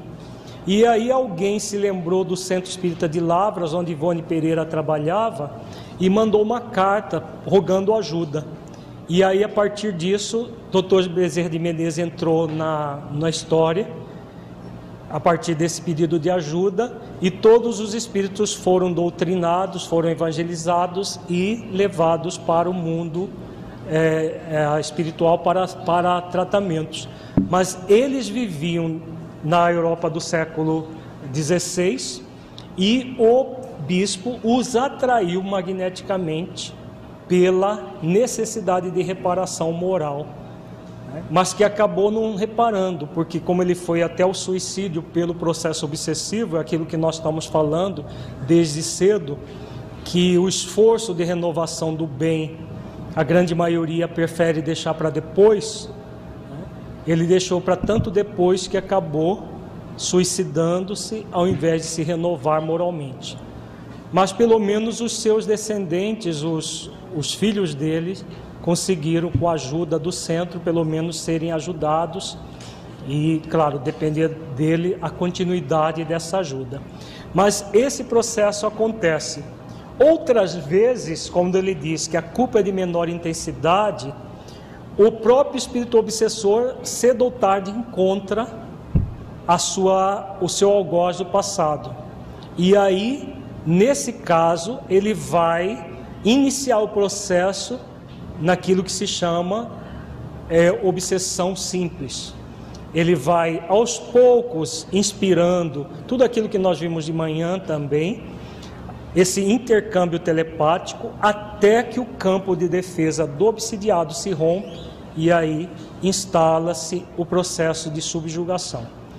Isso pode levar, às vezes, a vida inteira né, ou acontecer em menos tempo. Mas normalmente, como nós estamos nós vimos também de manhã, acontece a vida inteira da pessoa. Aqueles processos de obsessão simples, silenciosa, porque os espíritos eles sabem esperar, e a vida inteira a pessoa passa pela obsessão simples até que na terceira idade desenvolve a subjugação, para que o espírito a torture durante muito tempo na dimensão espiritual depois da desencarnação. Esta, graças à sua intensidade através do perispírito, se alojará na mente, gerando alucinações, pavores, insatisfação, manias, exacerbação do ânimo ou depressão, ou se refletirá no órgão que tenha deficiência funcional pelo assimilar das energias destrutivas que lhes são direcionadas e absorvidas. Então vejamos, a a ação do, do, do, espírito se aloja na mente, então aquilo que é mente a mente, cérebro a cérebro, e vai produzir uma série de doenças emocionais. Cada pessoa vai ter a doença emocional que mais eh, tem a ver com as matrizes que ela traz do passado. Desde a exacerbação do ânimo, que são as chamadas, os transtornos, eh, os transtornos de ansiedade, como a própria ansiedade generalizada, o, o transtorno do pânico, as fobias, ou o processo depressivo, que a pessoa tende a se recolher dentro dela mesma. Ou vai dar doenças no corpo físico. O livro Painéis da Obsessão de Filomeno de Miranda aborda a questão das obsessões gerando doenças no corpo físico, inclusive doenças infecto-contagiosas, como a hanseníase, a, a tuberculose. Todo o livro aborda essa questão. Agora, sempre vai haver essas energias destrutivas que são direcionadas e absorvidas pelo, pelo no caso aqui, pelo hospedeiro, pelo encarnado, que se compraz naquilo, porque ele acha que com um processo de punição, de autopunição e da punição do espírito, ele está se libertando dos equívocos passados. É um ledo engano, é mais um equívoco que está se cometendo. Não é dessa forma que nós nos renovamos. É sempre pelo bem, pelo bom, pelo belo. Um outro texto, já aqui já do livro Tormentos da Obsessão, nas páginas 66 e 67, é um texto do, do, do médico psiquiatra Inácio Ferreira. Esse texto, é, Filomeno se reporta aqui, mas é a orientação do Inácio Ferreira, o diretor de um dos pavilhões do Hospital Esperança, criado por Eurípides Barçanufo, na dimensão espiritual. Iniciando-se de forma sutil e perversa, a obsessão, salvados os casos de agressão violenta, instala-se nos painéis mentais através dos te delicados tecidos energéticos do perispírito até alcançar as estruturas neurais, perturbando as sinapses e a harmonia do conjunto encefálico. Ato contínuo que mesmo neuronial se desarmoniza, face à produção desequilibrada de, desequilibrada de enzimas que irão sobrecarregar o sistema nervoso central, dando lugar aos distúrbios da razão e do sentimento.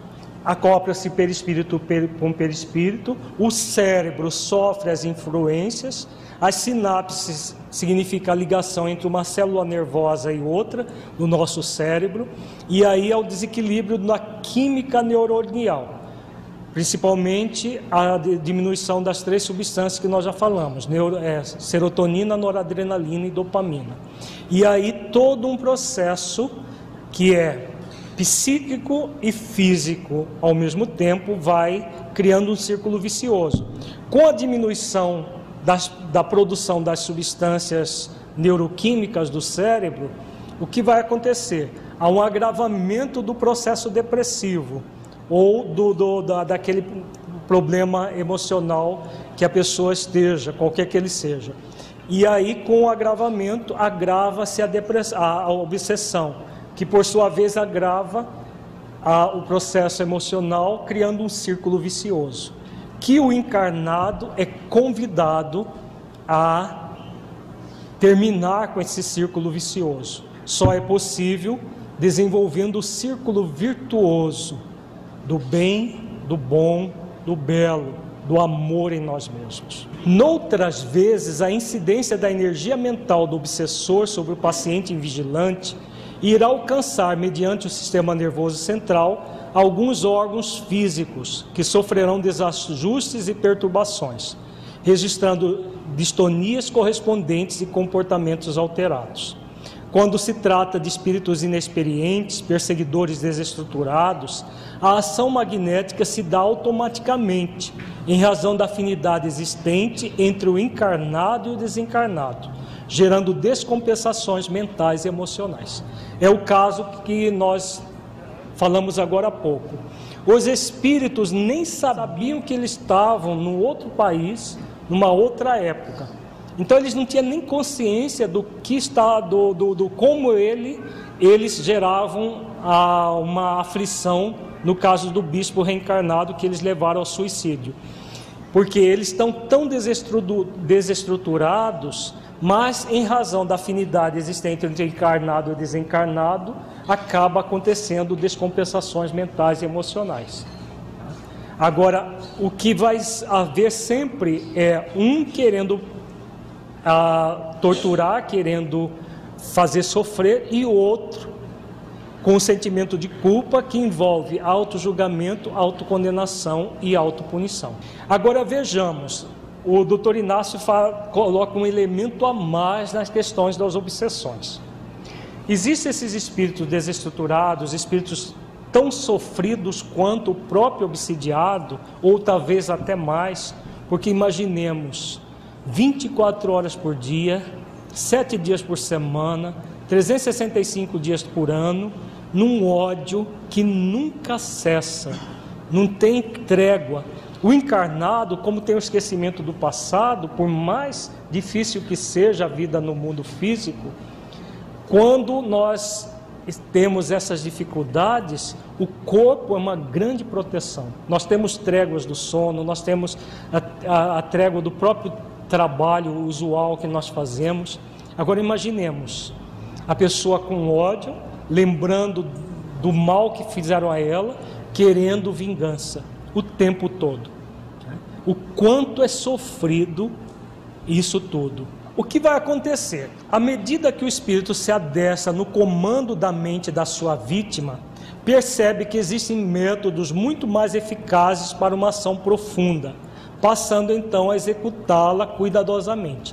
Ele vai conhecendo os pontos fracos da própria vítima e vai estimulando exatamente esses pontos fracos. Aliado a isso, o que vai acontecer? Ainda nesse caso, aprende com outros cômpares, mais perversos e treinados no mecanismo obsessivo, as melhores técnicas de aflição, agindo conscientemente nas áreas perispirituais do desafeto, nas quais implanta delicadas células acionadas por controle remoto, que passam a funcionar como focos destruidores da arquitetura psíquica, irradiando e ampliando o campo vibratório nefasto, que atingirá outras regiões do encéfalo, prolongando-se pela rede linfática a todo o organismo que passa a sofrer danos nas áreas afetadas. Vejamos, é mais um elemento que o doutor é, Inácio Ferreira coloca aqui. Da mesma forma que existem especialistas na dimensão física, na dimensão espiritual também existem. Existem especialistas que agem no bem, existem especialistas que agem no mal, da mesma forma como no mundo físico. Na verdade, o mundo físico é uma cópia da, do que existe no mundo espiritual. O que fazem esses espíritos especialistas em obsessão?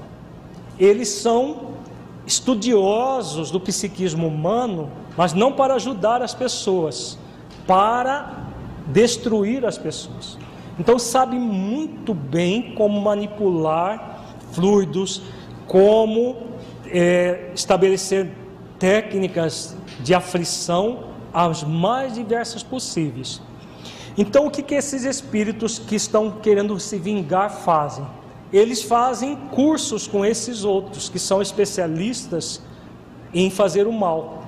Ao fazerem cursos com esses outros, ele aprende técnicas mais sofisticadas de obsessão. Além desses cursos que eles fazem, eles também aprendem a implantar essas células acionadas por controle remoto. O que, que é isso? Recentemente, não sei se vocês viram uma, uma desenvolvimento de um chip de computador que é instalado no cérebro de pessoas que têm Parkinson. Já ouviram falar dessa pesquisa, de, desse trabalho? É um trabalho que neurocientistas desenvolveram juntamente com técnicos na área da computação, engenheiros nessa área de computação, esses chips são colocados no cérebro do corpo físico para estimular a pessoa que tem Parkinson a pelo menos diminuir os tremores. Através de impulsos elétricos diretamente no cérebro, os chips, é, não sei bem como eles funcionam, mas eles fazem com que aqueles tremores muito comuns na doença de Parkinson cessem ou diminuam. Essa é uma tecnologia que no mundo espiritual já existe há muito tempo, tanto utilizada pelos benfeitores espirituais, quanto utilizada por espíritos das sombras. É uma te tecnologia que agora no século 21 que está sendo trazida para a Terra. Mas no mundo espiritual já é usada pelos benfeitores e também por esses espíritos especialistas no processo da obsessão. No caso, o que, que eles fazem? Eles implantam esses chips de computador no cérebro do perispírito. E esses chips no cérebro do perispírito ficam dando comandos. Por exemplo, quando a gente vem para um ambiente como este aqui da federação, que é um ambiente é, protegido, só entra na aqui no salão, por exemplo, que nós estamos, aqueles que os espíritos benfeitores permitirem que entrem. A maioria ficam lá fora. Eles ficam lá fora tentando uma brecha para penetrar aqui dentro, tá? para criar confusões, para criar uma série de problemas. Como eles não têm como entrar aqui, se alguém que está aqui possui no seu cérebro perispiritual essas células acionadas por controle remoto, eles não precisam entrar. Basta acionar por controle remoto lá de fora, que a pessoa aqui dentro faz o que eles quiserem.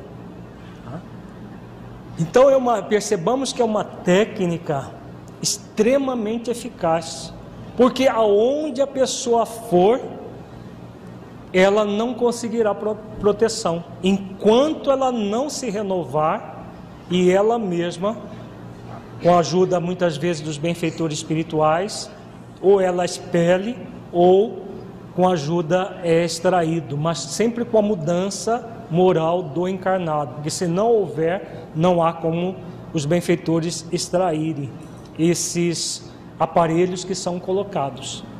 Né? E aí, por isso que as pessoas fala, fazem, às vezes, em ambientes que são protegidos, verdadeiros absurdos, porque muitas vezes estão acionadas por controle remoto. Outras vezes, a, a ligação é tão forte que chega naquele nível da simbiose que os benfeitores não têm como separar. Aí entre os dois, o obsidiado e o obsessor. Mas normalmente é através desse controle remoto que eles, eles assediam. Aquilo que nós falamos de manhã, por exemplo, o sono hipnótico. Não necessariamente os espíritos estão aqui junto conosco, pode até estar, se houver permissão dos benfeitores, mas não necessariamente eles estão. Basta acionar por controle remoto esses aparelhos que a pessoa dorme, que é uma beleza, né? Sem necessidade de nenhum esforço por parte do espírito, basta acionar o, o comando que eles desejam. Agora, o que, que vai acontecer quando há esse, esse, essas células por controle remoto? Ele vai desestruturando a, o, esses equipamentos, esses aparelhos, vão desestruturando a arquitetura psíquica da pessoa e vai gerando toda uma irradiação nefasta é, produzindo tanto na rede linfática, que são os, os canais linfáticos que fazem a defesa do nosso corpo, né, produzindo danos, inclusive no corpo físico. Então, todo o processo de obsessão ele vai gerar doenças emocionais e também doenças do corpo físico. Só uma questão de tempo para que essas doenças acabem sendo desenvolvidas. Estabelecidas as fixações mentais, o hóspede desencarnado lentamente assume o comando das funções psíquicas do seu hospedeiro, passando a manipulá-lo ao bel prazer. Isso, porém, ocorre em razão da aceitação parasitária que experimenta o enfermo, que poderia mudar de comportamento para melhor, dessa forma conseguindo anular ou destruir as induções negativas de que se torna vítima. O, espírito ele vai ganhando campo, ganhando campo, até que ele torna o, o obsediado um marionete dele, que ele manipula a bel prazer, como tá, está aqui no texto. Agora, por que, que isso acontece? Porque é uma conivência do encarnado, que aceita a indução negativa de que se torna vítima e anula sua vontade passa a vontade do dominador prevalecer sobre sob a vontade do dominado, que passa a ser um marionete, um fantoche na mão do, do, do espírito desencarnado. No entanto, afeiçoado à acomodação mental, aos hábitos irregulares, compraz-se no desequilíbrio, perdendo o comando e a direção de si mesmo, enquanto se vai estabelecendo o contato entre o assaltante desencarnado e o, e o assaltado, não falta a este último inspiração para o bem, indução para mudança de conduta moral, inspiração para a felicidade. Quando a renovação mental e emocional do encarnado, o processo obsessivo cessa. Se ele já estava em desenvolvimento, ele cessa. Principalmente faz a profilaxia dos, dos fenômenos obsessivos. Agora, o que, que acontece? A grande maioria, infelizmente, prefere, como diz o, o Inácio Ferreira, a acomodação mental, os hábitos irregulares, em que a pessoa se compraz no desequilíbrio. E se ela se compraz no desequilíbrio, quem é que vai poder retirá-la dali, se não ela mesma? E normalmente, infelizmente, para a maioria das pessoas, só depois de muito sofrimento é que elas vão cansar de sofrer, buscar isso que ele coloca ao bem, buscar a mudança de conduta moral e se renovar. Nós não precisamos sofrer. O que nós precisamos é mudar a nossa conduta moral. O sofrimento sempre será opcional. Mas como a maioria é adepto da lei do, menor ou do nenhum esforço, aí acontece o sofrimento. Se os chips são, podem ser colocados coletivamente, se o grupo inteiro estiver num processo de obsessão, sim, porque ele é individual. O que às vezes acontece em grupos inteiros não são os chips, mas aparelhos que os espíritos colocam para manter as pessoas no mesmo padrão. Às vezes eles colocam aparelhos, às vezes eles colocam verdadeiros mantos energéticos que reduzem a vibração. É, existem muitas possibilidades que os espíritos fazem para, é, muita, em reuniões mediúnicas, em atividades é, coletivas é, de trabalho no centro, de reduzir a, o trabalho dos encarnados. Eles podem mobilizar se o grupo estiver no estado de invigilância. Porque o que, da mesma forma que no nível individual nós podemos ter problemas, nós poderemos ter coletivamente. Porque o coletivo é a somatória do individual, mas aí depende da invigilância dos membros do grupo. Se a pessoa se mantém equilibrada, é, ela, e o que é manter-se equilibrada? Nós sempre dizemos: o equilíbrio não é uma estação de chegada, o equilíbrio é uma viagem constante.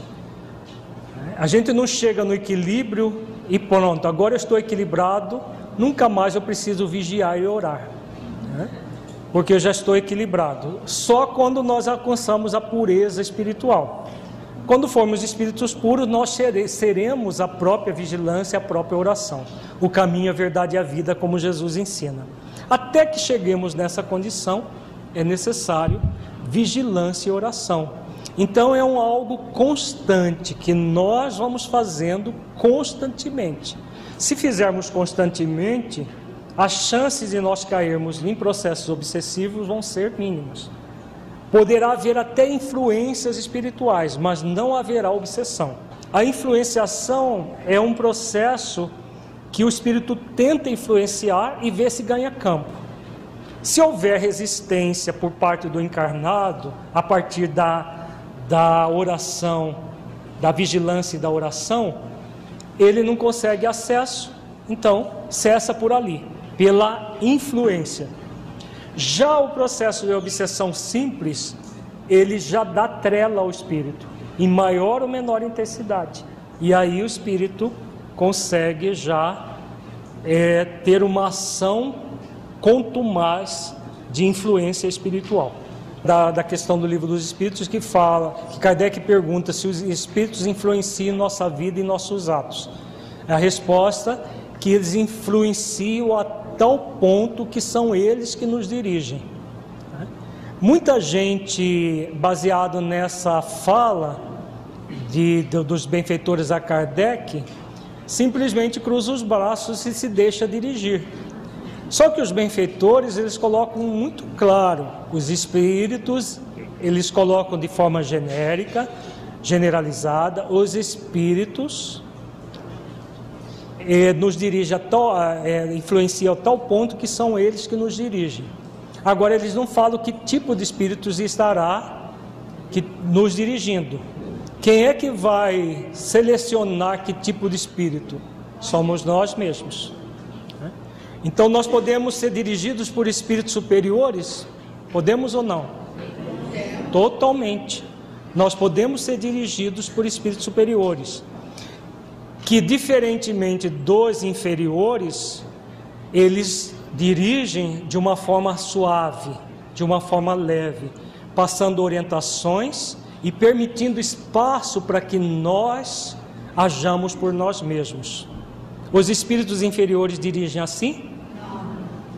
Pegando na nossa cabeça e levando para onde eles querem, né? É para cá, e como um cabresto, né? como nós, se nós fôssemos um fantoche, e muitas vezes nos tornamos, direcionando para aquilo que eles querem. Normalmente, aferir vantagem sobre nós, nos torturar, nos prejudicar de alguma maneira. Então, quem vai escolher a companhia seremos sempre nós. A companhia dos benfeitores espirituais, dos espíritos superiores da terra, principalmente nós no movimento espírita. Quem elege não são eles, os desencarnados, somos nós. Infelizmente, no nosso movimento, a gente está vendo que a maioria está optando pelos inferiores. Porque ser dirigido pelos superiores dá muito trabalho, exige esforço, dedicação, todo um movimento árduo, diário, de renovação. Como a grande maioria não quer fazer esforços, aí sobra os outros. Que esse a gente precisa fazer esforço nenhum, basta se entregar. Que eles já têm domínio sobre nós e vão fazer o que eles quiserem conosco. O que pensar daqueles que se indignam com essas informações e se perguntam onde estão os benfeitores que permitem tudo isso? Eles estão onde sempre estiveram, à disposição de nos auxiliar, mas nunca para fazer aquilo que é a nossa parte no processo. Porque, como eles são espíritos superiores, benfeitores da humanidade, eles sabem que todo o processo de renovação só acontece pelo esforço pessoal. E esse esforço pessoal é individual e intransferível. Então eles não vão vir aqui arrancar os espíritos obsessores como se eles fossem os, mal, os, os bandidos da história e nós fôssemos os mocinhos que precisamos de auxílio dos benfeitores. Ambos precisam de auxílio. Só que ambos, tanto encarnados quanto desencarnados, necessitam reconhecer essa necessidade e trabalhar em função disso. Os benfeitores estão sempre apostos para nos ajudar, mas nunca para resolver os nossos problemas, sempre para auxiliar a nós mesmos a nos auxiliarmos. Se não houver o trabalho de autoajuda, de autoconhecimento, de autotransformação, nós vamos sofrer, sofrer, sofrer até que aprendamos que o caminho é da autoajuda, da autoiluminação individual e transferível, que se faz pelo autoconhecimento e pela autotransformação. Ajuda nunca falta, mas o próprio Cristo ensina: ajuda-te que o céu te ajudará. Se não houver a autoajuda,